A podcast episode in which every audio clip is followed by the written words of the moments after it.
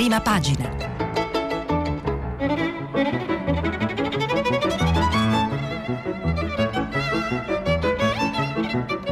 Questa settimana i giornali sono letti e commentati da Stefano Cappellini, responsabile della redazione politica del quotidiano La Repubblica. Per intervenire telefonate al numero verde 800 050 333. Sms WhatsApp anche vocali al numero 335 56 34 296. Buongiorno, eccoci in diretta con i quotidiani di domenica 1 marzo, una rassegna stampa con molte segnalazioni, oggi anche interviste importanti su vari quotidiani. Eh, ovviamente il coronavirus non ve lo devo nemmeno dire, eh, ci sono eh, molti, molti, approfondimenti, soprattutto molto dibattito ancora sulla questione delle riaperture, le scuole, i musei. Eh, va detto che nelle, vi anticipo mh, che i titoli danno conto ovviamente della decisione presa ieri di tenere ancora le scuole chiuse in Lombardia, Veneto ed Emilia Romagna eh, sui musei ancora vedremo poi in che senso si sta eh, discutendo questa riapertura che però ancora non è, non è arrivata tiene banco soprattutto il, il tema del calcio mm, che ovviamente non appassiona a tutti ma eh, oggi è sicuramente una polemica importante perché, perché sono state eh, rinviate alcune partite altre no. Insomma pare che eh, eh ci sia parecchia ira nel mondo del calcio per questa scelta eh, che sembrerebbe ispirata dal, dalle pressioni del, del, club più importante, più forte, cioè la Juventus, ma ve lo leggeremo. Molto, molto oggi anche sulla crisi turco-siriana, i, i migranti che tornano a premere i confini dell'Europa, ci sono sia interessanti reportage ma soprattutto anche molti commenti, ma cominciamo a vedere un po' di titoli perché intanto il Corriere della Sera che eh, come già da un, da un, po' di giorni cerca di guardare, mm, si direbbe con l'espressione più trita, il bicchiere mezzo, mezzo pieno, più contagi ma anche più guariti. Eh, scuole ancora chiuse appunto in Lombardia, Veneto ed Emilia Romagna, rinviate Juve Inter e altre quattro eh, partite. Eh, che cosa è successo? Che il virus ha superato i mille casi eh, come contabilità complessiva, il che eh, conferma l'Italia stabilmente al terzo posto della graduatoria, perlomeno quella ufficiale eh, del, de, dei contagi. Dico quella ufficiale perché solo per fare un caso sono molti, molti dubbi eh, che per esempio la contabilità iraniana, l'Iran in questo momento sarebbe al quinto posto, sia una contabilità affidabile, ma eh, comunque non è, non è, una competizione sportiva, è inutile stare eh, a controllare se eh, la classifica è, giusta o sbagliata di uno, due o tre posti. Eh, la questione però comunque eh, appunto che fa vedere anche l'altro risvolto al quotidiano eh, diretto da Luciano Fontana è che le guarigioni sono salite del 10% e a pagina 2-3 sempre del Corsera eh, c'è un titolo sulla questione eh, gravità. Lavoriamo uniti, non è influenza ma neppure peste, lo dice Andrea Gori, direttore del reparto di malattie infettive del Policlinico di Milano e docente all'Università Statale. C'è anche un'intervista all'infettivologo Galli, eh, infettivologo dell'ospedale Sacco di Milano. I pazienti gravi negli ospedali, contagi vecchi e sintomi lenti. Eh, quindi diciamo, queste sono le caratteristiche che permettono di individuare eh, quelli che eh, poi dive- si rivelano i casi più gravi. E lo stesso Galli dice eh, è uno tsunami per il sistema sanitario e abbiamo capito ormai, abbiamo imparato a capire da alcuni giorni che questo è uno dei temi eh, più, più, forti, più importanti, cioè alla fine questa per fortuna questo contagio da coronavirus presenta una, una quantità eh, bassa, eh, ehm, sempre grave ma bassa di, di casi di casi davvero gravi o letali, eh, però eh, anche, anche, i casi, questa, questa, quantità bassa è sufficiente se si estende a livello nazionale a mettere in, in crisi il nostro sistema ospedaliero e di questo per esempio si occupa, di questo, uh, questo approfondisce il servizio a pagina 6 di Repubblica a firma di Michele Bocci ed Elena Dusi, e cioè l'emergenza rianimazioni con tanto di eh, piano del governo per convertire i reparti. A Scandiano, Reggio Emilia, non si nasce. Gli anestesisti delle sale parto sono precettati per le terapie intensive con i malati di coronavirus. In Lombardia sono rimandati gli interventi chirurgici non urgenti, mentre si propone di riassumere medici e infermieri in pensione.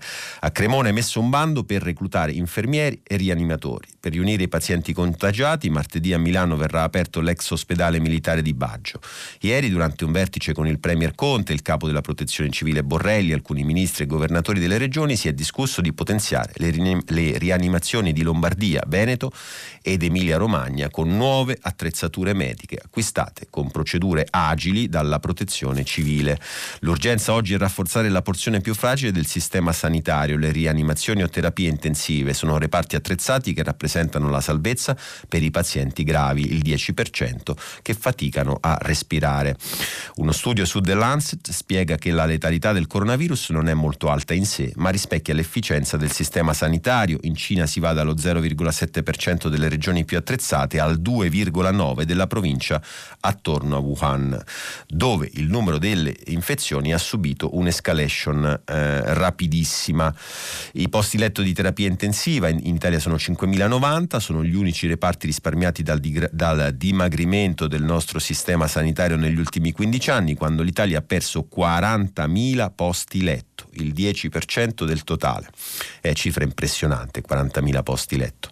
Il blocco degli interventi non urgenti in Lombardia aumenta la capacità dei reparti del 7-8% ma la porzione fragile del fronte ha al suo interno una porzione ancora più fragile, medici e infermieri. Con i tagli alla sanità abbiamo perso il 5-6% di specialisti in 5 anni, spiega Alessandro Vergallo, presidente dell'Associazione Anestesisti Rianimatori Ospedalieri Italiani. Oggi siamo vicini ai limiti, eh, Guido Bertolini, che, di, che dirige l'Istituto Mario Negri, eh, all'Istituto Mario Negri, il laboratorio di epidemiologia clinica, identifica un altro potenziale punto debole del sistema a volte le terapie intensive sono state accorpate a quelle subintensive, mentre nelle prime devono esserci due infermieri o un medico ogni quattro pazienti, nelle seconde il rapporto si dimezza. In situazioni di emergenza si rischia di non assistere i pazienti in modo adeguato. Questo è il servizio eh, su, sulla Repubblica, sulla questione dell'emergenza ospedaliera, che tra l'altro appunto riguarda uh, i, i, contagiati da coronavirus, ma in realtà riguarda poi anche le persone che in questa, in questa stagione di emergenza si ammalano di altre di altri guai, di altri malori eh, e si ritrovano magari a non avere a disposizione un posto in rianimazione a causa dell'emergenza coronavirus. Eh, la scuola, eh, appunto, la decisione eh, presa dal, dal governo, eh, presa dal governo insieme alle regioni, ovviamente eh, niente lezioni fino all'8 marzo, ehm, in questo senso non, la mossa di prudenza viene condivisa da molti, eh, da molti, commentatori, da molti intervistati, mm, lo dice anche il quotidiano L'Avvenire, eh, il titolo di apertura è Fermi, eh, non rassegnati.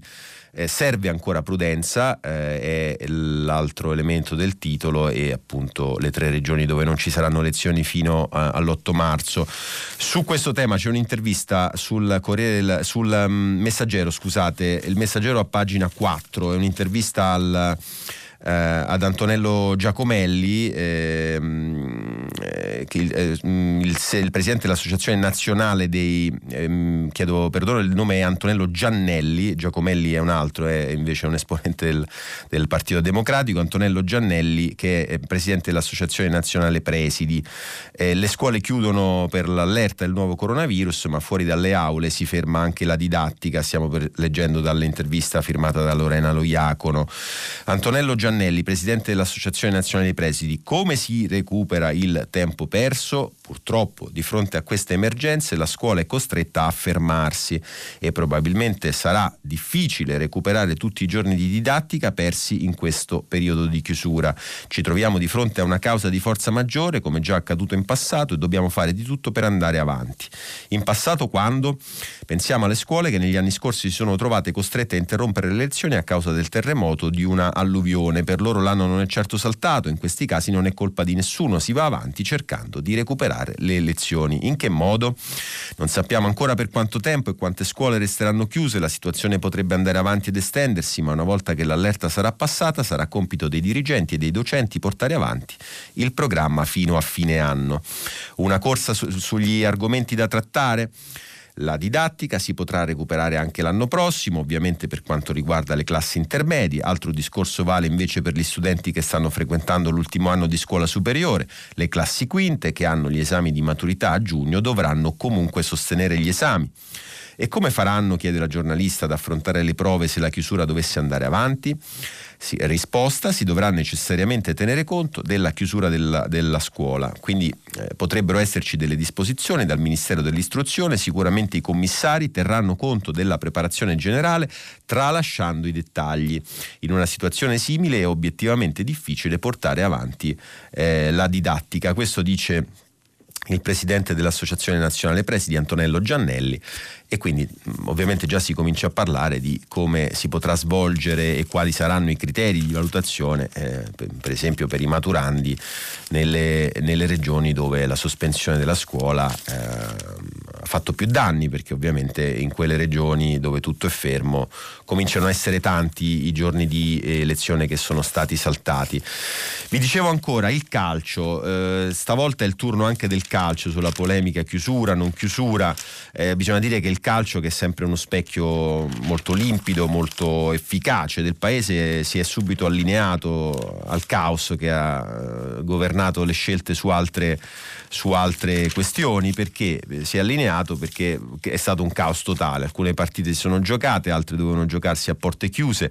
Eh, non si sono pino giocate ma eh, il fatto è che non, si, si, è deciso di non giocarle. La Lega Calcio con un comunicato ha deciso di non giocare a poche ore eh, dall'ascesa in campo. Ci sono addirittura squadre che, erano, che giocavano in trasferta che si erano già spostate ovviamente nella città dove si doveva svolgere la partita. Sono dovute tornare indietro all'ultimo momento eh, se ne occupa il Corriere della Sera in due pagine 10 e 11 caos calcio no porte chiuse Inter, Juve Inter è rinviata ma il campionato rischia il collasso perché ovviamente adesso questo precedente eh, del, del, no alle porte chiuse eh, che era sicuramente quello che avrebbe permesso di comunque di mandare avanti il campionato certo con dei danni di immagine di incasso ma mandare avanti adesso se tutte le società vorranno far valere il no alle porte chiuse, non si capisce come da qui a fine anno si possano recuperare le tante partite che rischiano a questo punto di, di saltare. Di questo, di questo, aspetto e del rischio davvero che per la prima volta, eh, perlomeno la prima volta nel dopoguerra, eh, il, il, campionato rischi di, di non chiudersi regolarmente. Eh, ci sono anche due interviste eh, sul Corsera, a, a, pagina 10 c'è Spadafora, il ministro dello sport, che dice ha deciso la Lega Calcio, ma adesso pretendo l'assoluta regolarità. Lo stadio vuoto, le immagini dello stadio vuoto, qui parliamo dello stadio della Juventus che doveva ospitare l'Inter, avrebbe fatto, dice Spadafora, il giro del mondo. Ministro Spadafora, perché la decisione di rinviare le cinque partite che si sarebbero dovute a giocare a porte chiuse? chiede eh, nella prima domanda dell'intervista a Stefano Agresti. Il governo ha dato due possibilità, rinviare o giocare a porte chiuse. La Lega ha deciso di rinviare anche per evitare lo spettacolo degli stadi vuoti, una decisione autonoma, certo stabilisce un precedente e capisco che, chi dice che debba valere fortunatamente per tre regioni e non più sei anche per il prossimo turno. Quindi è lo stesso ministro dello sport che dice che a questo punto eh, inevitabilmente anche chi eh, gioca in casa le prossime partite vorrà far valere eh, la, la, possibilità di non perdere l'incasso e di non perdere la possibilità di giocare da, davanti ai propri tifosi, il che ovviamente costituisce da sempre un vantaggio. Eh, chi, ci sono società che eh, si, si lamentano e non poco della decisione, tra queste proprio l'Inter. Eh, Marotta che è l'amministratore delegato dell'Inter, dice la stagione è falsata, hanno sbagliato tutto e nessuno eh, ci ha ascoltato. Furioso la D dell'Inter nel mirino Lega e Juve. Giuseppe Marotta eh, chiede Guido De Carolis, lei è amministratore delegato dell'Inter e consigliere federale in rappresentanza della Lega di Serie A. Non crede che il rinvio di Juventus-Inter e delle altre partite sia arrivato in colpevole ritardo? Risposta, certo che sì, il campionato così è falsato, bisogna garantirne la regolarità, salvaguardare la corretta competitività, in questo modo non lo si è fatto per nulla. Lascia sconcertati, una decisione simile a poche ore dal match è molto grave, il governo dà certe direttive, ma il calcio ha le sue regole, è un fenomeno sociale impattante e la Serie A non può decidere in questo modo caotico. Al giovedì si fa un comunicato per dire che si gioca, al sabato un altro per bruciare tutto. Eh, vi pare possibile? Giocare a porte chiuse sarebbe stato un pessimo spot ma la catena decisionale è stata tutta sbagliata. Eh, domanda, in molti accusano la Juventus di aver fatto pressione sulla Lega. È vero, qui ovviamente parliamo di Lega Calcio. Non mi interessa se è stato il governo a spingere sulla Lega, non ci sono altre capziosità. Eh, scusate, se è stato il governo a spingere sulla Lega non ci sono altre capziosità. Il mio rimprovero va comunque al presidente della Lega Paolo D'Alpino che ha deciso senza riunire un consiglio straordinario senza sentire nessuno. Bisognava salvaguardare il campionato, se no per forza poi emergono certi discorsi. Eh, c'è un'alterazione degli equilibri, è lampante, è tutto stravolto, allenamenti, forma fisica e psicologica delle squadre, è diverso scendere in campo con un distacco minimo più ampio, la verità è che bisognava rinviare tutta questa giornata. E poi soprattutto dice eh, alla domanda ma se salta un'altra giornata il campionato rischia davvero di essere interrotto? Il rischio di chiusura della Serie A esiste, non ci sono più date, il calendario è troppo fitto, adesso va spostata anche la data e la sede della Coppa Italia, della finale di Coppa Italia, è stato fatto un caos e lo ridico ancora, bisogna scendere da 20 a 18 squadre. E insomma in questa emergenza da coronavirus c'è anche il rischio che eh, si fermi la Serie A, si fermi in maniera eh, definitiva, cioè che il campionato non, non, non, si possa più chiudere regolarmente, il che sarebbe veramente un, un fatto eccezionale di, di, enorme portata, non solo italiana. Eh, per chiudere su questo aspetto, eh, da dire che c'è anche eh, un retroscena. Eh, pressing politico sulla Serie A, telefonate, sospetti, interessi, il retroscena della decisione presa da, Del, da D'Alpino De, numero uno della Lega Calcio, il timore di una diretta TV con lo stadio chiuso che avrebbe dato l'immagine di un uh, paese malato. Sacrosanto, uh, si, vi leggiamo un rapido, un rapido, passaggio, Sacrosanto sostenere la salute prima di tutto, quella del calcio però rischia di guastarsi con grave conseguenze. Una decisione presa da Paolo D'Alpino, neoeletto della presidenza della Lega Calcio di Serie A, direttamente dagli Stati Uniti dove si trova per contatti ad alto livello al fine di ossigenare i diritti TV del calcio italiano. Eh, hanno iniziato a tempestarlo di telefonate Vincenzo Spadafora, ministro dello sport, Massimiliano Fedriga, governatore leghista del Friuli Venezia Giulia che sponsorizzava il rinvio di Udinese Fiorentina, sostenuto dalla famiglia Pozzo al comando della società friulana, un accerchiamento per il numero uno della Lega Calcio d'Alpino, Inter, Juve Inter a porte chiuse trasmessa in tv, avrebbe dato al mondo l'immagine di un paese malato. Andrea Agnelli, presidente della Juve, mal disposto verso una partita blindata con l'Inter, preferiva dialogare con Spadafora. Anche Gravina, presidente della Federcalcio, ha avuto un ruolo importante. Resta il fatto che la più felice di questa svolta è proprio la Juventus, che potrebbe godere, se passasse l'opzione governativa, dell'esclusione territoriale di spettatori da Lombardia, Veneto ed Emilia, anche di un parterre privilegiato per la semifinale di Coppa Italia col Milan. E, insomma qui è eh, una parte, eh, quella fondamentale della ricostruzione di questo, di questo retroscena. Vi dicevo di interviste importanti, cominciamo con quella del Presidente del Consiglio Giuseppe Conte sul Fatto Quotidiano, pagina 2 e 3, la firmano eh, Marco Travaglio e Paola Zanca. Presidente Conte, a che punto è la notte? Quanto tempo ci vorrà, secondo la sua analisi, secondo la sua analisi e i suoi dati, per dire che l'emergenza è superata? Eh, risposta di Conte è una previsione difficile anche per gli esperti. Tra alcune settimane avremo un patrimonio informativo che consentirà ai nostri esperti previsioni più plausibili. Eh, veniamo alle critiche dei governatori del nord. La prima è quella di aver lanciato accuse infondate loro sistema, ai loro sistemi sanitari. Cosa risponde? Con i presidenti delle regioni del nord stiamo lavorando con spirito di piena collaborazione, ci sentiamo anche più volte al giorno nella consapevolezza che per le decisioni che ci spettano non possono contare colori politici o arroganze territoriali. E ancora un'altra domanda, il governatore Lombardo Fontana l'ha attaccata per il suo collegamento col programma di Barbara D'Urso in piena emergenza. Non erano troppe le sue 16, 16 dirette TV di eh, domenica? Dice Conte, vado di rado in televisione, quattro partecipazioni in 18 mesi. La scorsa domenica ero in protezione civile, la sera prima insieme a tutti i ministri avevamo deciso di disporre una cintura sanitaria per i dieci paesi dell'Odigiano e per voi in provincia di Padova. Una misura straordinaria decisa con decreto legge per mettere in atto una terapia d'urto.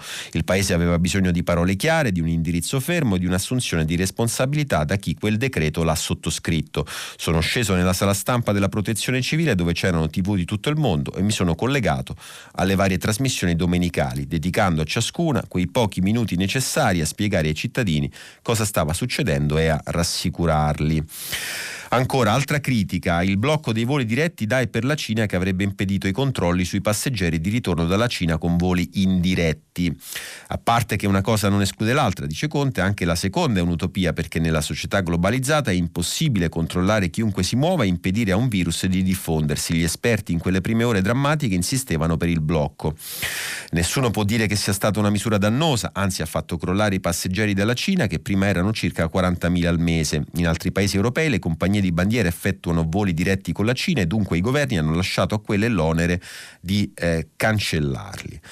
E poi ancora, quali strumenti chiedono i due giornalisti pensa di utilizzare per evitare che le regioni continuino ad andare, continuino ad andare in ordine sparso con decisioni discordanti eh, tra di loro? Con i presidenti delle regioni ho fatto un discorso molto chiaro, il Paese sta fronteggiando un'emergenza sanitaria che ha carattere nazionale, con un sistema della sanità che invece è strutturato su base regionale.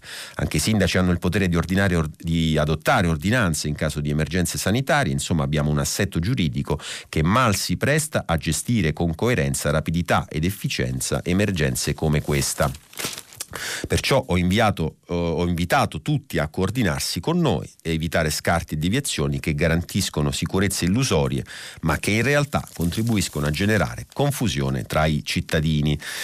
Eh, ancora, state pensando di rinviare il referendum del 29 marzo, è il referendum costituzionale sul, eh, sul taglio dei parlamentari. Al momento, risponde Conte, rimane fissata quella data, ma ci riserviamo di prendere una decisione eh, definitiva nei prossimi giorni, quindi ehm, la questione resta aperta del possibile rinvio del voto per il referendum. E ancora, da Sala a Fontana e Zai è tutto un appello a riaprire e allentare le misure di emergenza che poi però vengono confermate dagli stessi amministratori.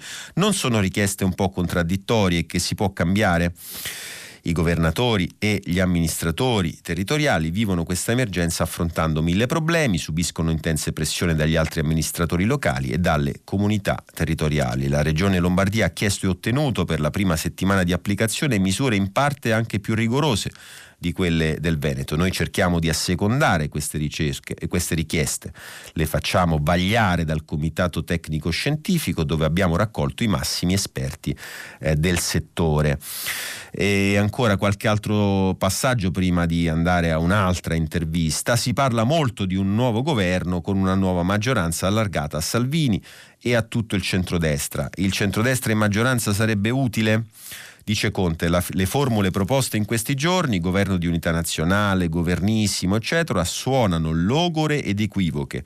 Quando il Paese affronta sfide così impegnative bisogna che tutti facciano la loro parte responsabilmente. Approfittarne per tentare di dare spallate o proporre ammucchiate è irresponsabile. Questo è il momento di raccogliere tutte le forze per tutelare la salute dei cittadini e per preservare il nostro sistema produttivo preparandolo al rilancio.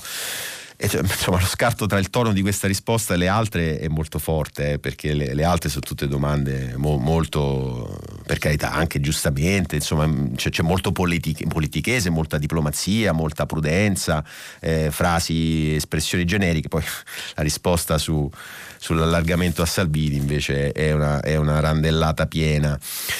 Eh, Repubblica, Repubblica eh, pagina 2 e 3 è anche l'apertura del, del giornale. Aiuti per tre per 3,6 miliardi e l'Europa ci dirà sì. Questo è un virgolettato, che è appunto il titolo di apertura del quotidiano. Parla Gualtieri, il ministro dell'economia, pronto un intervento straordinario per far, eh, ministro dell'economia, pronto un intervento straordinario per far fronte all'epidemia tanto poi nella titolazione si dà conto anche del primo morto negli USA e, e del fatto anche, anche qui che eh, in Italia sono stati superati mille contagiati. Andiamo a leggere qualche estratto dell'intervista firmata da Massimo Giannini. Ministro Gualtieri, il cigno nero del coronavirus per noi è un disastro. Già eravamo in stagnazione, ora finiremo in recessione. Risponde Gualtieri, per fare previsioni affidabili servono dati che ancora non sono disponibili, ma un impatto ci sarà, lo sappiamo e ce lo aspettiamo in questo primo trimestre. Per fortuna le condizioni della nostra nostra finanza pubblica sono molto buone.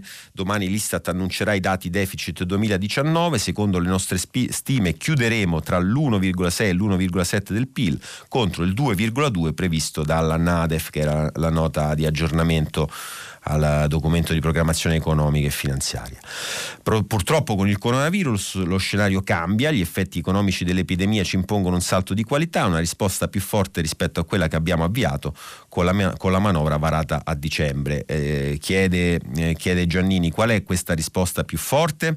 La nostra strategia si sviluppa in tre, frasi, la, in tre fasi. La prima eh, è il decreto varato venerdì scorso e dedicato prevalentemente agli 11 comuni colpiti dal virus, sospensione sospensione dei mutui e degli adempimenti fiscali e contributivi, cassa integrazione per i lavoratori, aiuti da 1.500 euro per le partite IVA, sostegno all'export e aumento dei fondi di garanzia per le imprese. Salvini vi ha, vi ha già bocciato eh, acqua fresca, ha detto Salvini. Ha torto, eh, risponde Gualtieri. Non accetto polemiche del genere. Evidentemente Salvini ignora le procedure costituzionali che richiedono un passaggio parlamentare per modificare i saldi di eh, bilancio. Ehm, poi ancora ehm, questi 3,6 miliardi che eh, appunto Gualtieri dice che saranno un pacchetto di risorse aggiuntive eh, pari allo 0,2 del, del PIL, eh, chiede, chiede l'intervistatore questi 3,6 miliardi dove li prenderete? Sarà più spesa in deficit che chiederete alla Commissione UE in termini di maggiore flessibilità di bilancio? Eh, Gualtieri dice sono stanziamenti aggiuntivi per i quali chiederemo l'autorizzazione al Parlamento italiano nel rispetto dell'articolo 81 della Costituzione e che sono compatibili con la flessibilità prevista dalle regole del patto di stabilità, visto che siamo in presenza di circostanze eccezionali oggettive. È una cifra coerente e sostenibile, calcolata con criteri oggettivi e commisurata ad esigenze reali. Non ho ragione di temere che Bruxelles possa contestare eh, la nostra richiesta. Eh, Ministro, ma di fronte a una crisi di questa portata, con un crollo del 40% nel turismo e nell'agroalimentare, del 30% nell'automotive e del 20% nella moda, pensiamo davvero di cavarcela con 3,6 miliardi? Intanto, eh, risponde Gualtieri, faccio sommessamente notare che se sommiamo i 900 milioni del decreto già varato e i 3,6 di quello che vareremo la prossima settimana, raggiungiamo un pacchetto complessivo da 4,5 miliardi. Mi sembra una cifra di tutto rispetto per questa fase.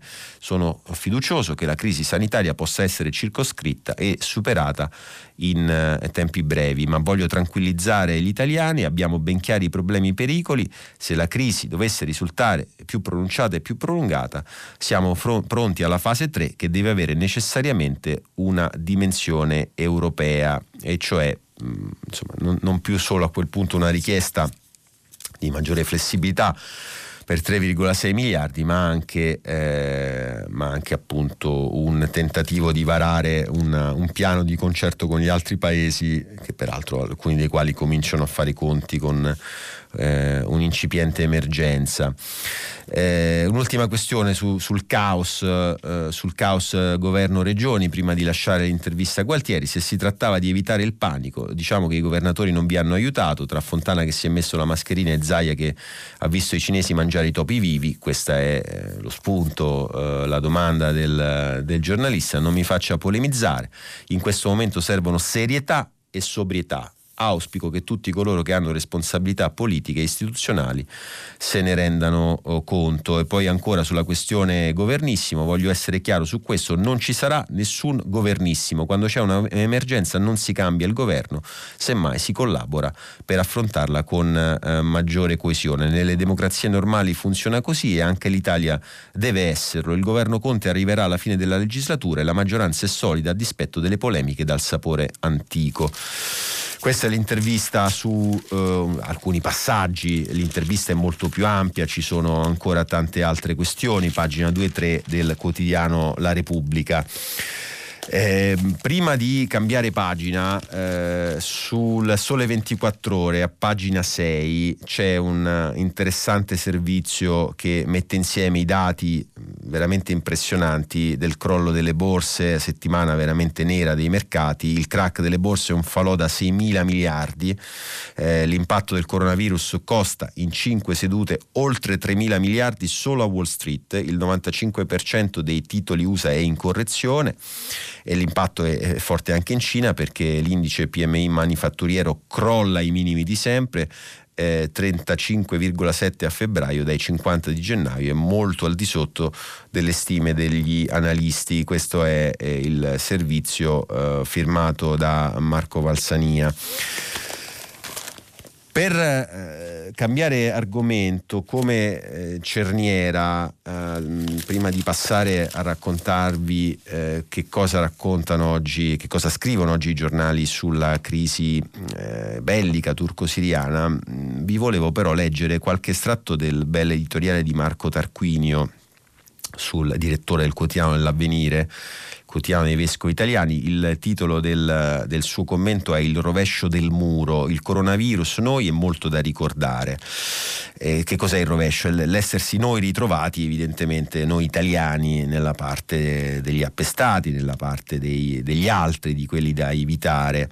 E quel rovescio dove non è stato né, né bello, scrive Tarquinio, né comodo ritrovarsi, ma istruttivo eh, e persino salutare. Dio sa quanto ne abbiamo bisogno di salute fisica e morale morale, saluta di mani e menti puliti, preservata o ritrovata non solo e non tanto a forza di disinfettante antivirale, ma di limpido disinfestante dei pensieri, dei gesti torbidi e ostili che ci hanno avvelenato la vita, sconvolto le consuetudini e persino eh, leggi del, veve, del vevere civile stravolto la faccia ben prima del fiorire di posti di blocco lungo la pianura padana e di mascherire su troppi nasi e bocche. Eh, finora infatti quelli da guardare con sospetto e da additare con fastidio erano sempre altri, palesemente diversi da noi, in genere scuri di pelle e poveri di tutto. Ora lo stiamo scrivendo da giorni, scopriamo che gli altri, i diversi, siamo noi. Noi, fino a ieri, quelli delle 186 nazioni aperte e persino spalancate davanti al nostro passaporto. Noi, incredibilmente riprecipitati nella condizione di gente da fermare front- alle frontiere, da bloccare e limitare di porti e aeroporti, da evitare in patria e all'estero. Noi, additati come spalloni e tassisti del coronavirus e persino come appestati anche se veniamo da un paese di quasi 60 milioni di abitanti, sino a questo momento con oltre 59 milioni e 900 e tanti, e tanti mila non contagiati e ancora dotato, nonostante sciupii di persone e di quattrini, di uno dei migliori sistemi eh, sanitari al mondo, ma le scoperte e rivelazioni non finiscono qui perché ogni rombo irresponsabile di titoli, di comizio e di giornale. Si è dimostrato con plastica e drammatica potenza la colonna sonora anticipata di un crollo di titoli di borsa e di credibilità per i titolati di un irriflessivo potere politico o mediatico, perché lungo questa penisola, bella come sempre e disertata come poche altre volte nella sua storia,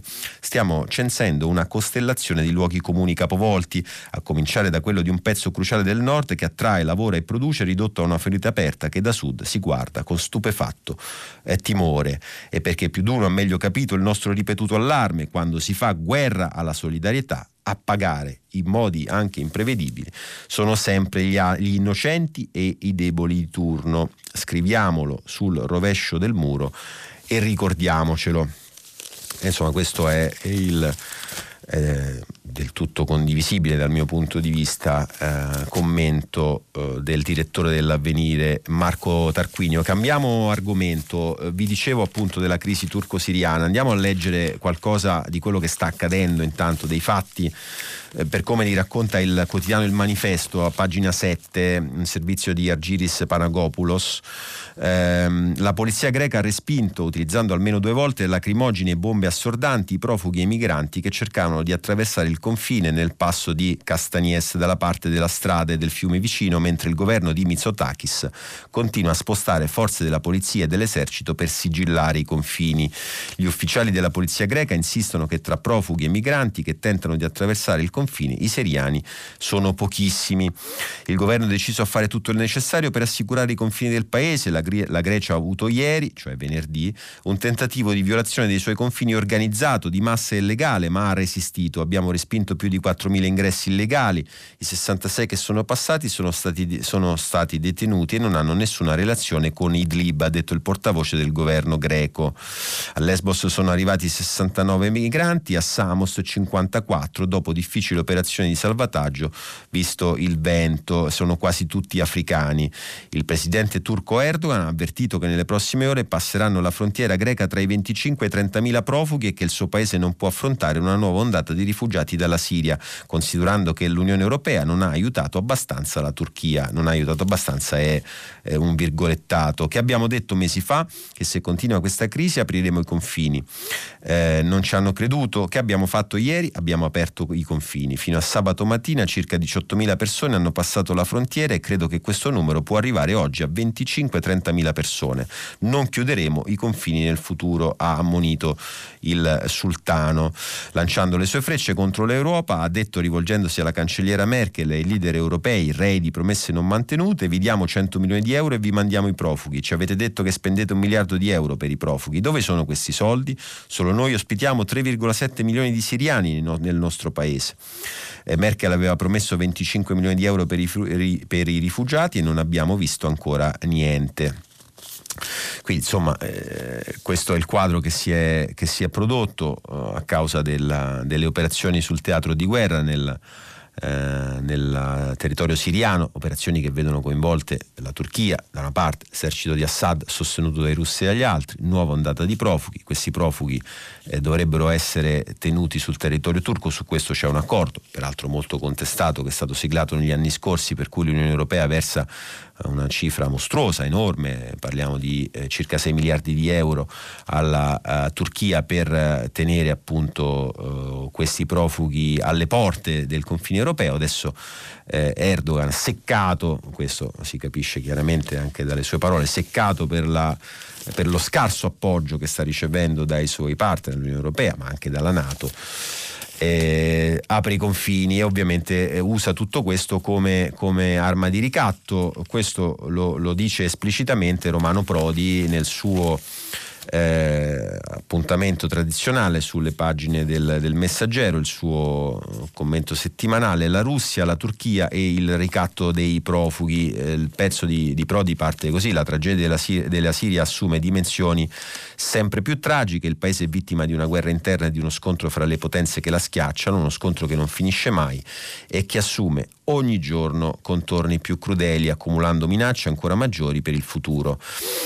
Eh, che cosa dice eh, Prodi? Andiamo a prendere il passaggio chiave. In sintesi, Erdogan, da sempre abile e spregiudicato negoziatore, cerca l'appoggio dell'Europa usando i profughi come arma di ricatto.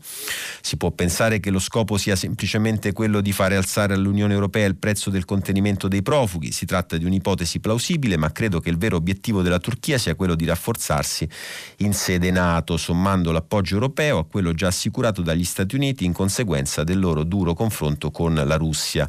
L'unità di azione di azione fra Stati Uniti ed Europa appare infatti condizione necessaria per avere l'appoggio della Nato nei confronti di un'operazione militare che si svolge fuori eh, dai confini della Turchia e quindi almeno in teoria oltre i limiti dell'articolo 5 del trattato che impegna i Paesi membri della Nato ad una difesa collettiva solo in caso di aggressione eh, dall'esterno. Eh, al dramma umano del presente si aggiungono quindi eh, gli interrogativi riguardo al futuro questo è quello che scrive ehm, Romano Prodi.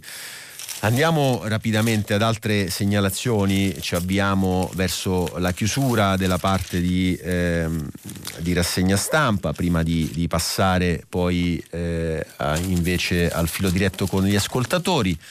Aspettate che recupero le pagine dei giornali, eh, quella giusta. Um, un rapido cenno a un uh, classico altro appuntamento sui quotidiani, lo scenario dei sondaggi. In questo caso vi leggiamo da pagina 15 del Corsera Nando Pagnoncelli noto sondaggista che eh, offre diciamo, il suo quadro della situazione, consensi e popolarità. Renzi scende ancora, Conte regge meglio di Salvini, continua a crescere il partito di Meloni, eh, addirittura secondo questa eh, rilevazione di Pagnoncelli eh, arriva al 13,3% eh, e poi appunto le, la questione del, della popolarità, insomma Conte sembrerebbe reggere bene eh, in, questa, in questo momento sicuramente eh, non facile, poi insomma mm, ci sono tutte le cifre nella, nella, tabella che accompagna il pezzo di Pagnoncelli, il primo partito appunto è la Lega ma eh, in calo, in calo eh, censito al 31,6, il secondo partito è il Partito Democratico eh, al 19,6, poi continua il, il, calo del Movimento 5 Stelle, a questo punto secondo il sondaggio appunto incalzato da, um, da Fratelli d'Italia.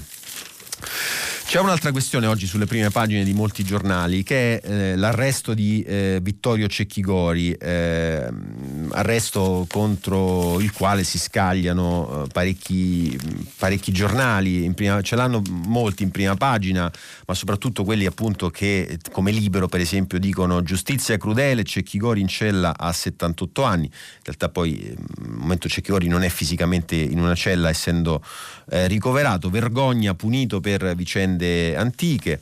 Eh, questo appunto è il titolo di libro, però anche il tempo, eh, nessuna pietà per Cecchigori eh, in cella, eh, stesso discorso anche poi sulla prima pagina del giornale dove eh, si biasima anche qui eh, l'idea che il 78enne Cecchigori possa, possa finire in cella.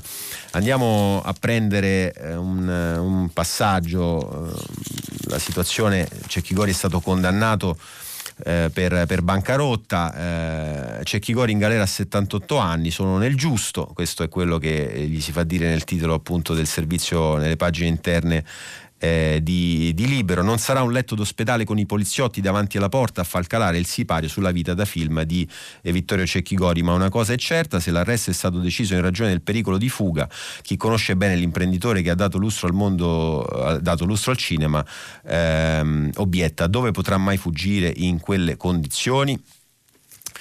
Eh, però eh, bisogna dire, eh, bisogna dire, che non c'entra nulla il pericolo di fuga. Eh, il problema è che la condanna è definitiva, è una condanna di Cassazione, quindi eh, il problema del pericolo di fuga si applica ovviamente quando il criterio, eh, quando si parla di carcerazione preventiva e quindi questo fa un po' venire meno il pilastro, però in realtà è, una campagna che ha un tema giusto, insomma, cioè un tema che è corretto affrontare, se, se, sia giusto o no andare in galera a una certa età, ci sono comunque dei limiti di legge, ma c'è comunque anche la possibilità di, di, di discuterne, magari ecco, se, se, di questo si discutesse non solo quando eh, la questione riguarda personaggi eh, famosi, personaggi importanti, personaggi che hanno comunque una, una, popolarità e una posizione, questo magari darebbe più credibilità al dibattito sul, sul ruolo del carcere in generale e sul ruolo del carcere in, eh, in una, dopo una certa età. Eh, un'ultima segnalazione, ehm, eh, parlavamo prima leggendovi di Gualtieri della questione delle entrate, del governo che cerca di eh, reperire nuove risorse ma è pronto anche a trovarle in deficit. Pagina 16 il messaggero, giochi, la paura dei controlli fa crollare le puntate alla slot, perché? Perché bisogna usare la tessera sanitaria per le videolotteri e questo a gennaio ha spinto giù la raccolta del 30%, non, ho, non è solo un caso come dire sociale, è in realtà anche un caso economico perché lo Stato eh, conta di incassare molto eh, e, e, incassa effettivamente molto da questi giochi. Adesso questo, questo crollo degli introiti potrebbe essere un'altra voce negativa in rosso nel bilancio statale. Questa era l'ultima eh, segnalazione, vi lascio per una breve pausa e poi ci ritroviamo per il filo diretto con gli ascoltatori. Stefano Cappellini, responsabile della redazione politica del quotidiano La Repubblica, ha terminato la lettura dei giornali di oggi. Per intervenire chiamate il numero verde 800 050 333. Sms e WhatsApp, anche vocali, al numero 335 56 34 296. Si apre adesso il filo diretto di prima pagina. Per intervenire e porre domanda a Stefano Cappellini, responsabile della redazione politica del quotidiano La Repubblica, chiamate il numero verde 800 050 333.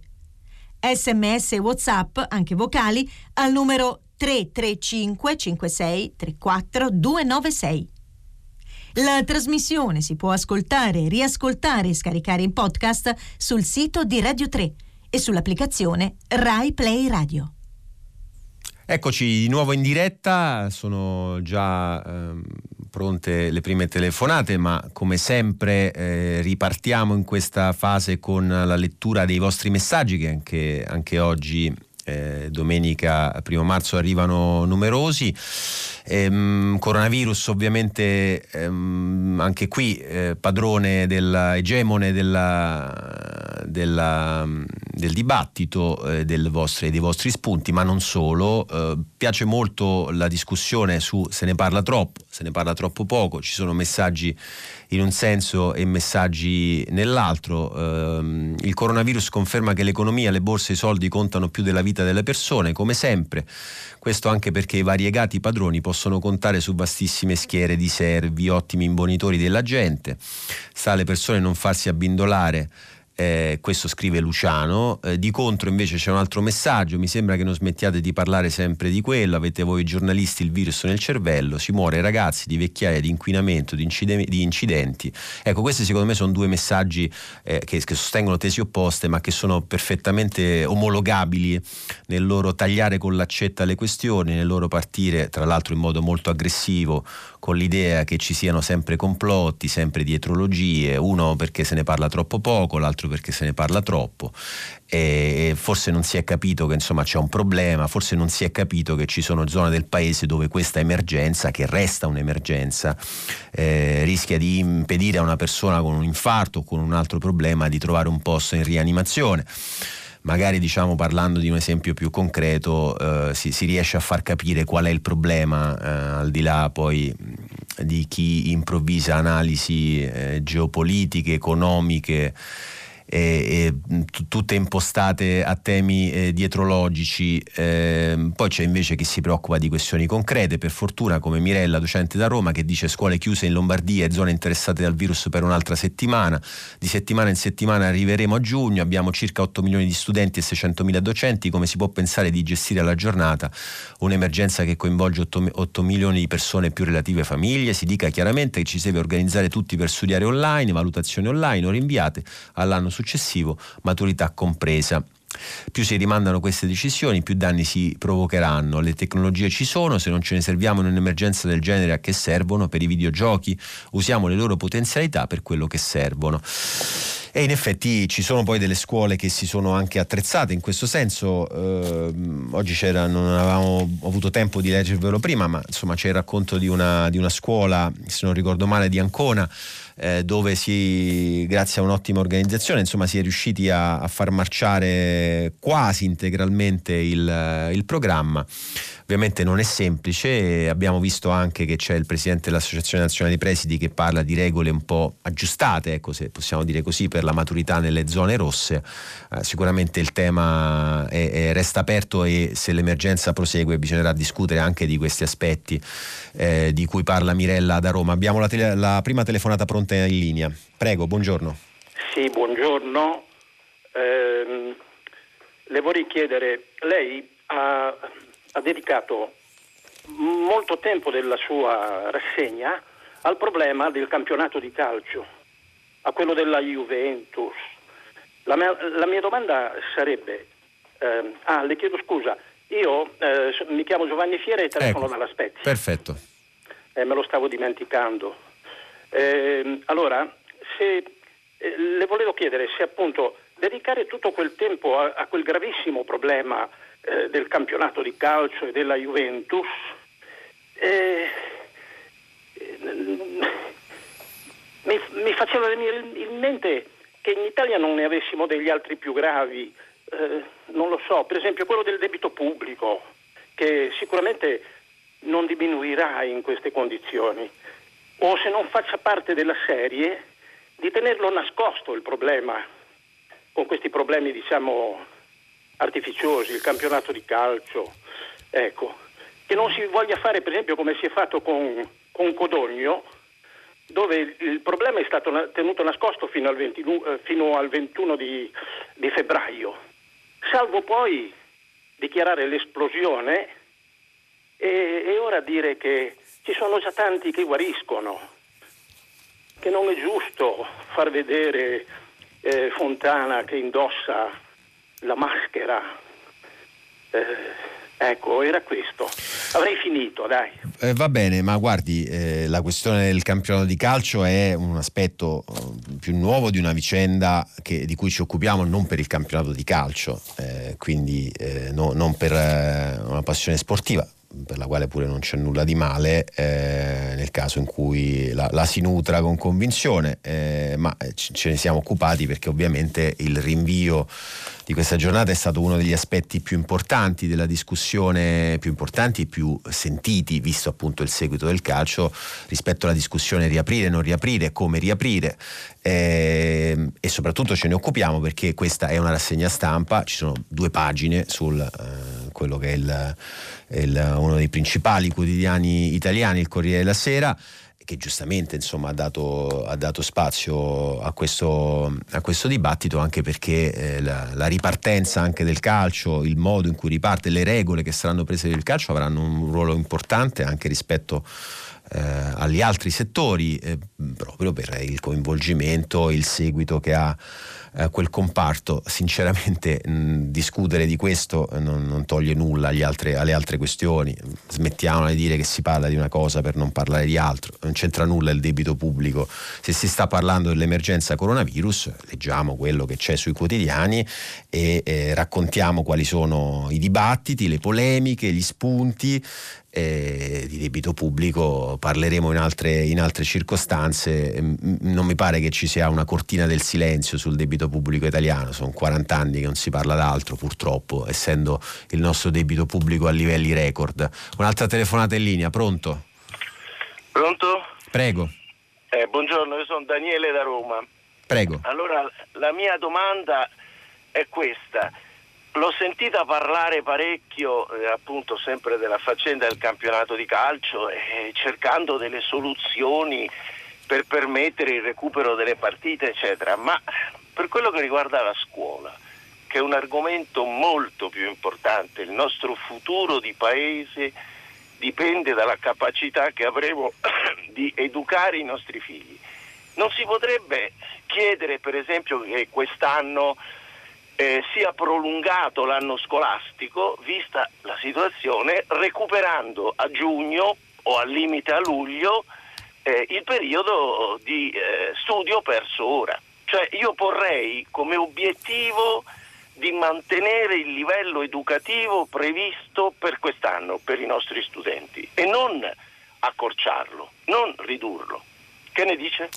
Eh, io sono d'accordo con lei, eh, sinceramente le dico, non ho la, la competenza per sapere, per immaginare quali potrebbero essere i problemi nell'ipotizzare un prolungamento eh, dell'anno scolastico. Mi sembra difficile ecco, che si possa parlare di luglio eh, per ragioni abbastanza ovvie. Mm, non so quali potrebbero essere i problemi a giugno, anche se la proposta mi pare assolutamente di buon senso e soprattutto muove da una preoccupazione del tutto condivisibile che comunque i giorni di scuola persi sono giorni di formazione persi, eh, sono giorni eh, di educazione persi, quindi porsi la, l'obiettivo di recuperarli eh, ampiamente, integralmente, mi sembra assolutamente un obiettivo che, che possiamo tutti condividere. Appunto non so quali possono essere gli ostacoli rispetto a quella eh, soluzione.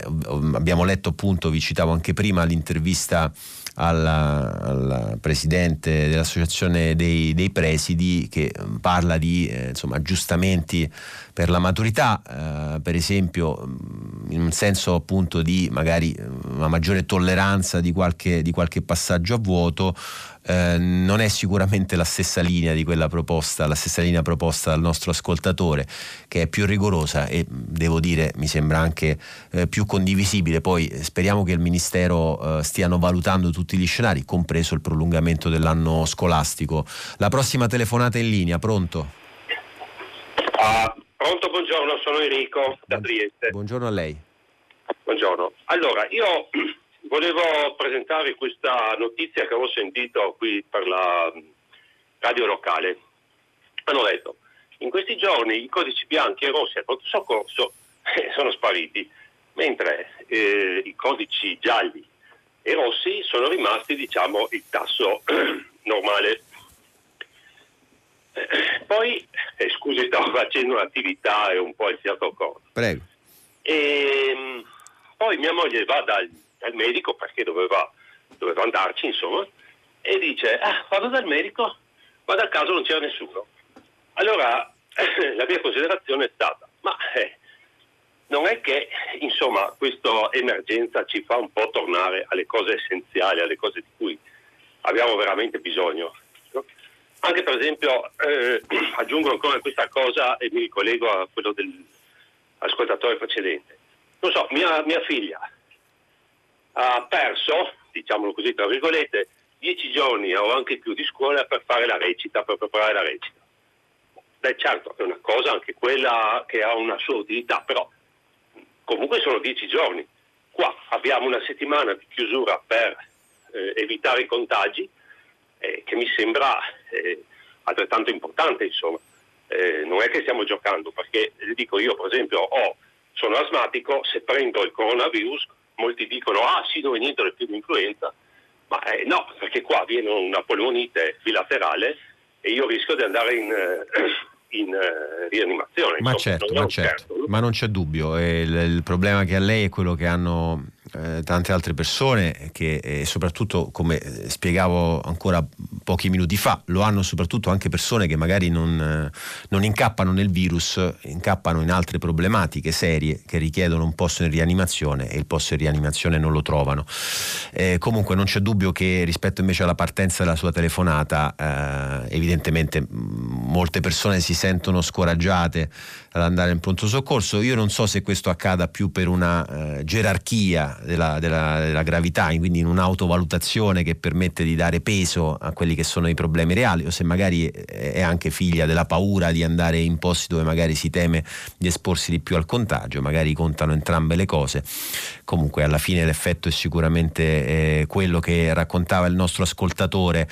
Eh, ci sono ancora altri messaggi mh, anche su, sull'editoriale di Tarquinio, eh, direttore dell'avvenire che, che vi abbiamo letto.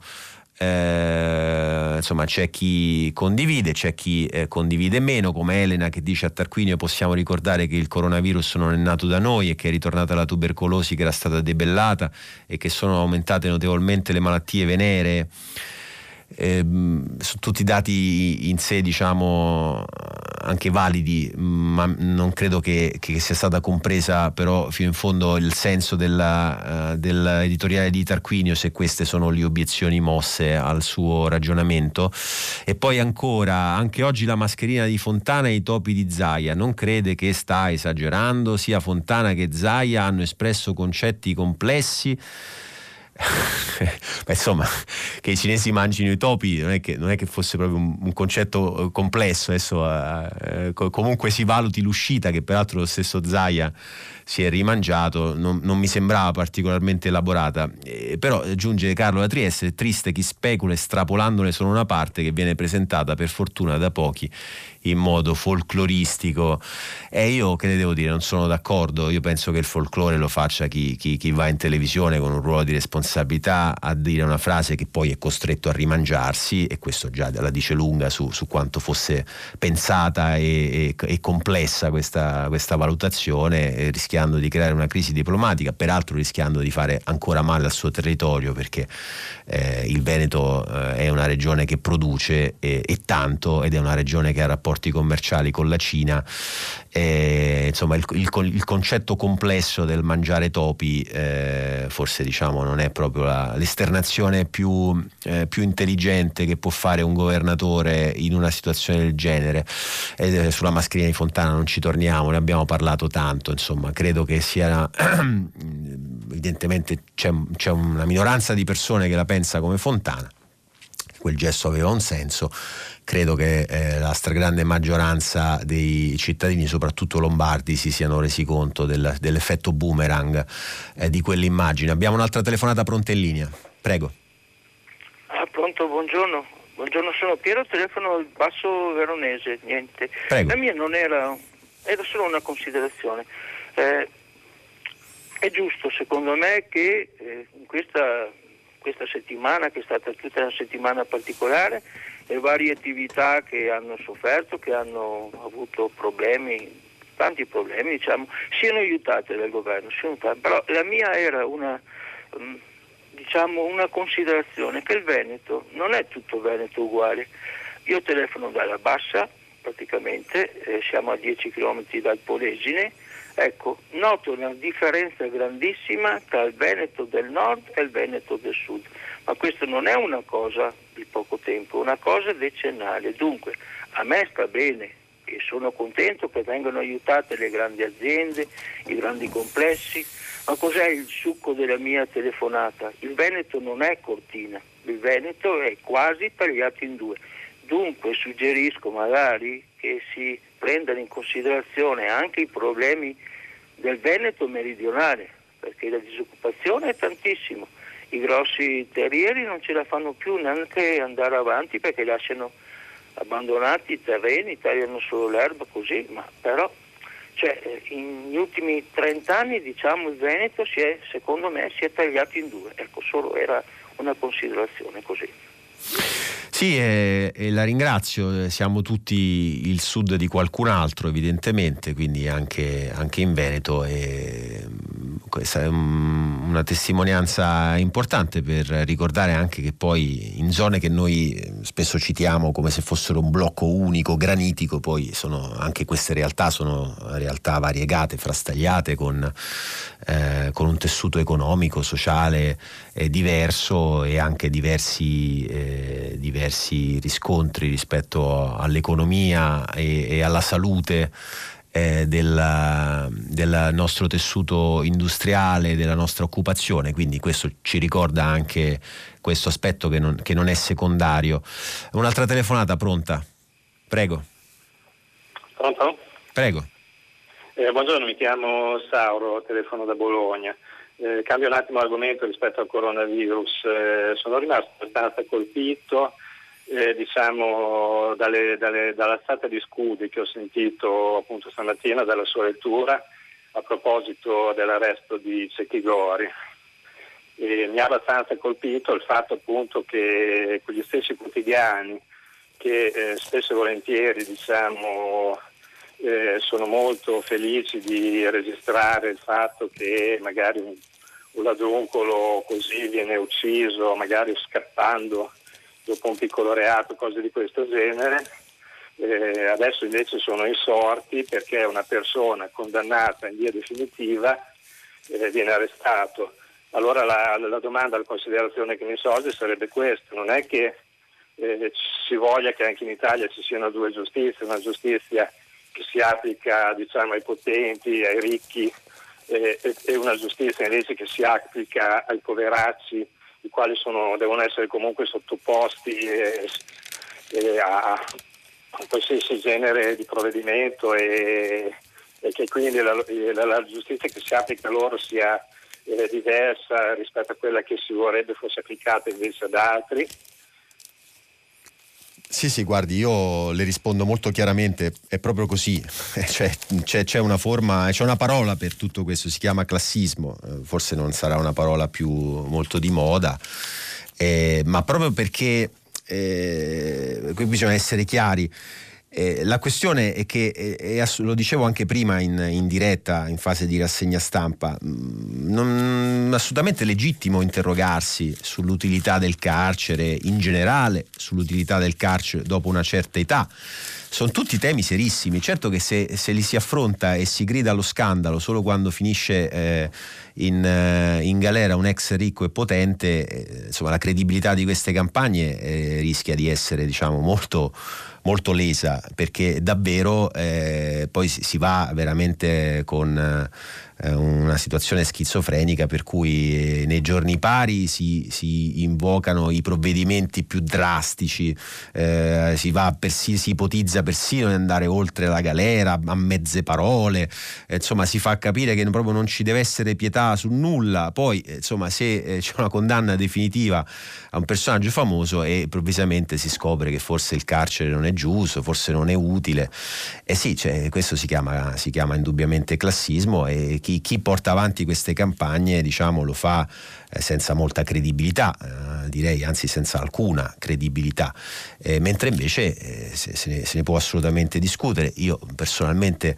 eh, penso che effettivamente diciamo, ehm, recludere una persona di 78 anni è, mm, a, a, me non pare diciamo, che possa avere un grande senso dal punto di vista costituzionale, dal punto di vista del, del, dello scopo eh, della galera, però penso appunto che il tema vada posto sempre, non solo quando eh, appunto ci incappa un personaggio che viene considerato eh, sopra, sopra, il livello medio, quindi degno di essere salvato, mentre per tutti gli altri si, si invoca la sospensione dello Stato di diritto. Questa è la mia opinione. La prossima telefonata in linea, pronto? Pronto? Prego. Sono Cosimo da Benevento. La domanda che io voglio fare è questa. La, la notizia che si sono bruciati 6 mila miliardi o, o giù di lì. Eh, bruciati in che senso? Sono stati buttati nel fuoco o sono passati da una mano all'altra?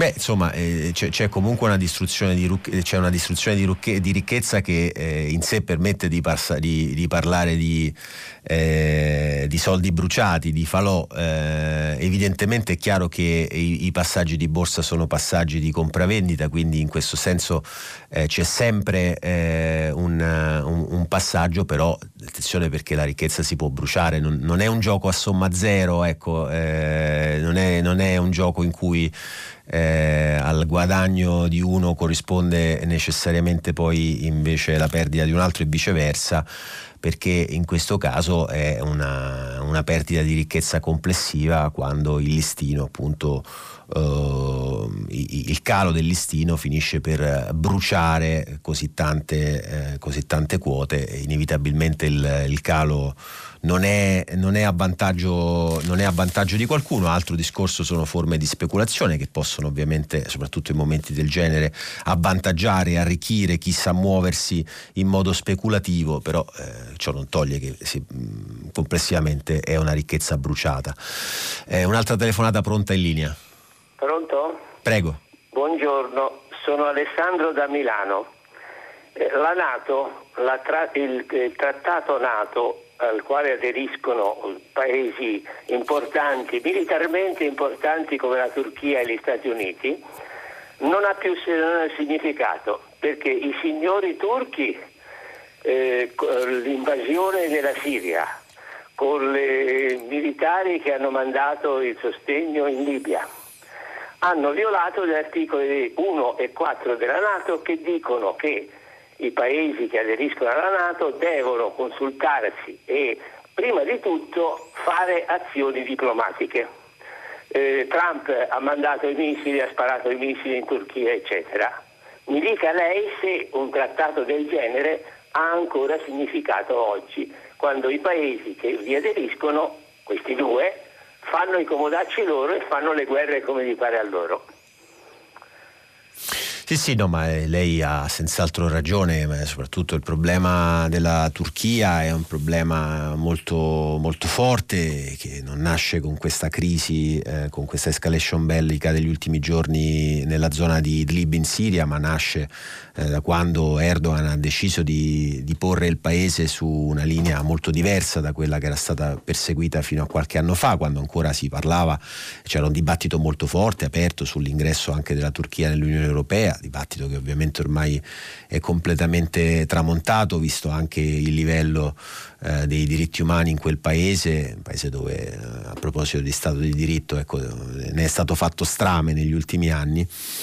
Ecco, la questione poi riguarda le scelte geopolitiche eh, di Erdogan, ma anche il sostegno indiretto ai gruppi caidisti, il ruolo svolto nella, nella regione, eh, sono tutte questioni che hanno posto già dei seri dubbi sulla, uh, sulla permanenza e sul senso di avere eh, dentro la Nato un paese che si muove in, in, questa, in questo modo, poi adesso improvvisamente, eh, ora che invece con eh, l'ex alleato Putin eh, la Turchia si ritrova sul fronte opposto, eh, sul teatro di guerra siriano, improvvisamente eh, la Turchia eh, cerca di riscoprire le virtù della Nato, che peraltro, come ricordava oggi Prodi nel suo commento sul messaggero, non, non potrebbe dare nessun tipo di appoggio, visto che si tratta, si tratta di, di una, la Turchia non ha subito un'aggressione sul proprio territorio, cosa che farebbe scattare la mutua solidarietà, il mutuo soccorso previsto dal, dal regolamento della Nato, ma qui si tratta di una guerra eh, fuori dai confini turchi, una guerra dove c'è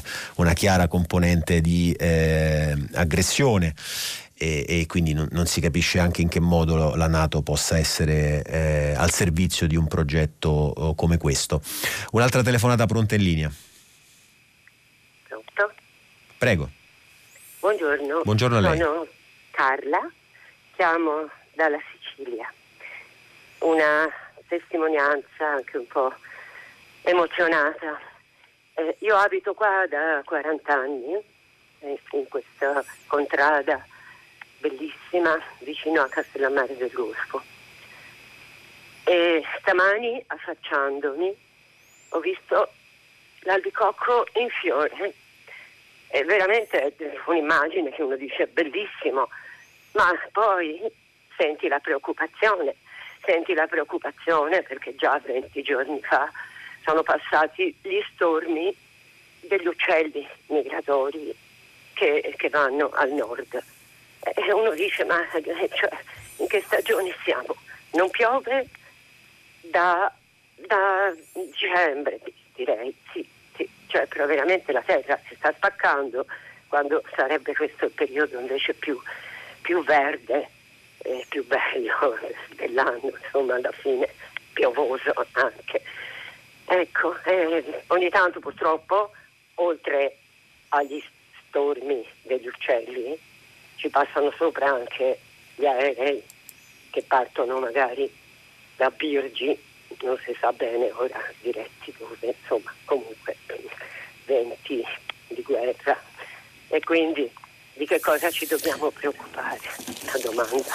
Eh signora, la sua telefonata era partita con una bella immagine, quella dell'albicocco in fiore, però poi nascondeva un, un seguito meno, meno, allegro eh, perché ovviamente eh, non c'è dubbio che ci sia un problema e, rispetto alla questione dei cambiamenti climatici e più di un ascoltatore in questi giorni ha voluto uh, sottolineare insomma, che invece questa è un'emergenza della quale si parla forse in modo meno, meno intensivo, non come, non come meriterebbe. E non c'è dubbio che invece sia un tema molto sentito, sicuramente gli ascoltatori di Radio 3 sono molto, molto sensibili, e, ma non, non, deve certo essere un tema confinato, ristretto, un tema di nicchia. Eh, noi come operatori dell'informazione possiamo solo eh, provare il più possibile a tenere alto l'argomento in, in, tutte le forme possibili sui nostri canali cartacei, digitali e devo dire che um, uno sforzo in questo senso negli ultimi tempi è stato evidente, basti pensare solo a, quello, a tutto quello che si è mosso intorno al racconto della figura di Greta, al suo messaggio e, e a, tutte, a, tutto quello che ha sviluppato eh, in tanti paesi nelle opinioni pubbliche anche molto lontane, distanti fra di loro. E ci sono tanti altri messaggi che continuano ad arrivare. E a proposito della proposta che faceva prima l'ascoltatore, il prolungamento della scuola, eh, Giustina da Roma dice il comparto alberghiero ristorazione è già in crisi, se la scuola si prolungasse fino a luglio possiamo immaginare cosa ne, dire, ne deriverebbe per il settore, niente vacanze né al mare né in montagna né da nessun'altra parte, appena si tocca un settore se ne sfascia un altro, eh, quello che dice Giustina eh, ha un senso, ovviamente mm, non so se questo certo luglio non c'è dubbio, lo dicevo già prima in, eh, rispondendo direttamente alla telefonata, luglio arrivare a, fino a quel limite mi pare davvero implausibile, non so se potrebbe essere invece fattibile un prolungamento di una o due settimane a giugno, eh, bisognerebbe anche avere dei dati rispetto a questo senso, in, in questo senso rispetto al turismo, ai danni che si potrebbero Uh, provocare, poi bisogna, come tutte le cose, come tutte le scelte, bisogna pesare i pro e i contro, bisogna scegliere, è il ruolo della politica e non si può uh, delegare ai tecnici. Eh, un'altra telefonata in linea, pronto? Pronto, buongiorno, sono Giampiero da Cagliari. Prego. Ascolti, ma io mi domando, secondo me non è il caso di veramente di vagliare e di eh, ca- eh, cercare di capire se il sistema neoliberista così imposto a tutti va cambiato e quindi riveduto in maniera molto più giusta per tutti. Ed è quello che secondo me e anche, e anche queste cose sul coronavirus. È, è, è, il sistema che in effetti crea queste cose anche. Questi allarmismi.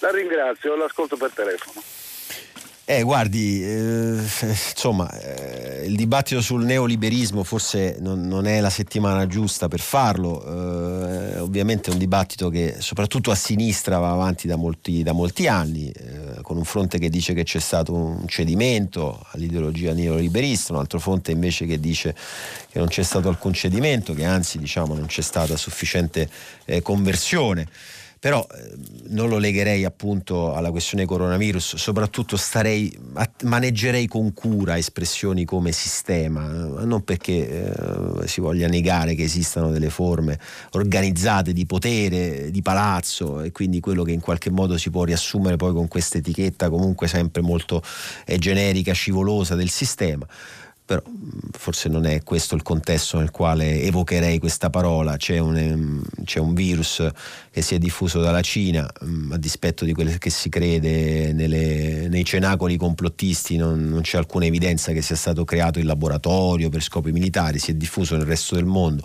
bisogna farci i conti, eh, è un problema concreto, nessuno ha deciso che bisogna parlarne di più o di meno, non c'è una centrale, c'è semplicemente tanta gente preoccupata, tanta gente che vuole sapere, che vuole informarsi, che vuole capire eh, e questo spiega perché poi se ne, se ne, parli così tanto, ma giustamente perché eh, lo, mi è capitato di dirlo anche nei giorni scorsi, ehm, questo tema è censurato eh, in paesi dove non c'è la democrazia, è in Iran che non si sa quanti contagiati ci sono, eh, che non si sa quale sia il reale stato sanitario del paese, eh, perché? Perché in Iran non c'è la democrazia, perché in Iran non c'è un sistema libero di, di stampa, o meno non c'è un sistema libero come, come per fortuna c'è da noi e in tanti altri paesi eh, del mondo. E, e in, questi, in, questi, regimi eh, la stessa Cina ha censurato e oscurato eh, l'epidemia per tutta la sua prima fase, è in questi paesi che si decide di non parlarne, lì c'è il sistema, eh, se vogliamo chiamarlo così, qui c'è per fortuna la possibilità di comprare giornali diversi, ognuno col proprio orientamento, ognuno con la propria verità,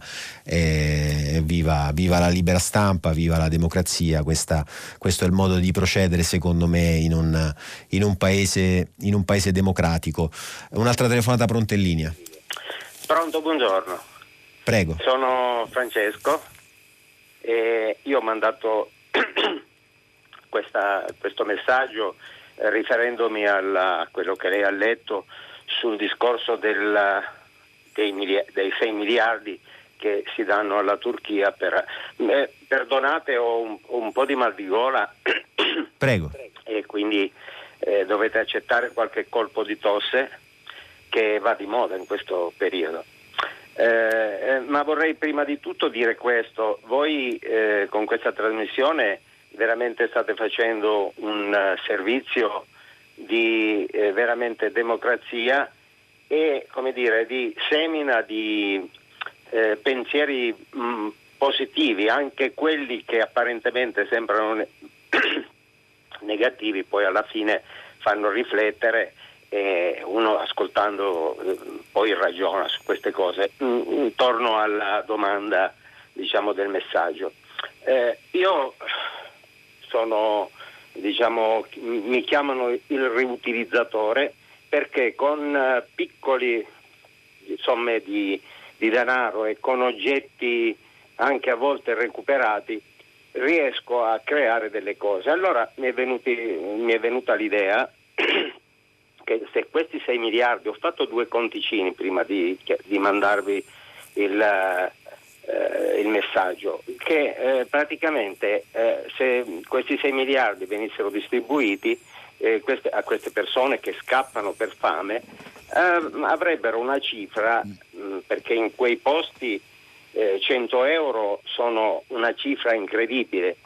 Avrebbero dei soldi per mettere su qualche piccola attività, per mm, comprarsi, che so io, degli attrezzi, delle cose, per uh, attività diciamo nelle loro terre. È chiaro, e è chiaro. sono convinto che darebbe molta dignità a tante persone. È, è chiara la sua idea è chiara la sua proposta e, e la ringrazio. Devo dirle però che anche che, eh, stiamo parlando di persone in larga parte eh, quelle che sono sul territorio turco che sono fuggite dalla Siria che scappano da un teatro di guerra.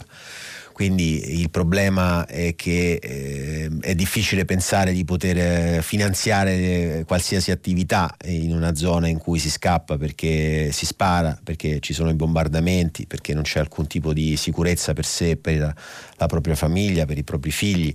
E sono persone che, il cui unico intento è abbandonare, mettersi alle spalle eh, la terra in cui rischiano la vita eh, e, e, quella dei propri familiari. Quindi l'idea di usare questi soldi per finanziare qualcosa può valere in situazioni ordinarie dove non c'è la guerra, dove non si rischia tutto questo. E poi la questione del finanziamento Erdogan ha suscitato delle comprensibili polemiche per altre, per altre ragioni, si è scelto comunque di dare questi soldi a un a uno Stato governato appunto come, come Erdogan lo governa, con, eh, dove il rispetto dei diritti umani è quello che ricordavamo poco fa. E, e, soprattutto perché ancora una volta insomma, l'Europa, come, come in parte è successo anche con la Libia, eh, come dire, si appoggia a una realtà molto discutibile per eh, voltarsi dall'altra parte e non affrontare fino in fondo il problema delle, delle grandi migrazioni, il problema dei profughi, che comunque eh, finanziamenti o no eh, non si, non, si, risolverà con, eh, con, queste vagonate di soldi date a questo o quell'altro paese. Abbiamo ancora il tempo per un'ultima telefonata. Prego, buongiorno. Buongiorno. Allora, io mi chiamo Stefano Ceri e telefono da Milano. Dunque, sono il genitore di un ragazzo che ha la fibrosi cistica. E la fibrosi cistica è una malattia respiratoria che in Lombardia ha un migliaio di pazienti di età variabile tra molto piccoli e, un figlio da 33 anni. Allora, il problema è che questa è una categoria tipicamente a rischio. Io sento parlare del fatto che bisogna diminuire le difese e tornare alla normalità. Purtroppo la nostra non è una situazione normale in particolare per questo tipo di pazienti la situazione è molto molto delicata perché attendiamo il paziente zero diciamo, con la fibrosi cistica per vedere come evolverà la situazione. Ripeto, mille pazienti in Lombardia. Sì, eh, guardi, eh, sono contento di finire con questa telefonata perché almeno con una testimonianza diretta eh, insomma, si può capire che cosa può significare appunto ritrovarsi eh, in una situazione eh, difficile e con un'altra emergenza parallelamente in corso e quindi con il rischio, con la preoccupazione eh, di, di, trovarsi in una situazione veramente sgradevole.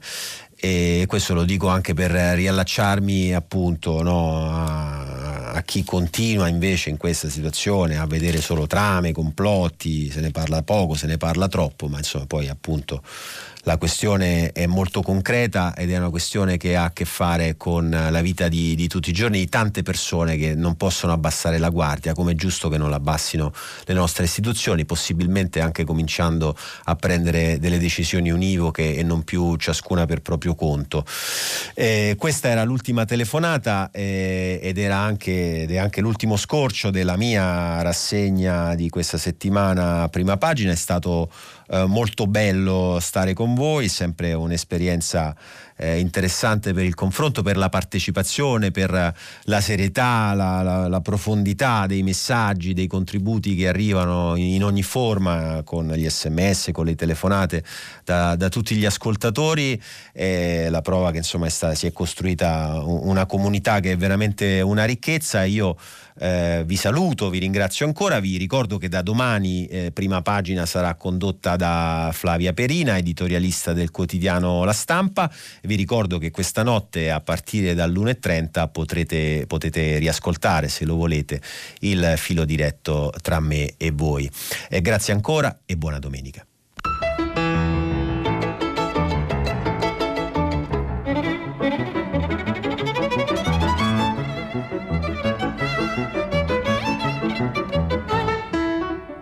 Termina qui il filo diretto tra gli ascoltatori e Stefano Cappellini, responsabile della redazione politica del quotidiano La Repubblica.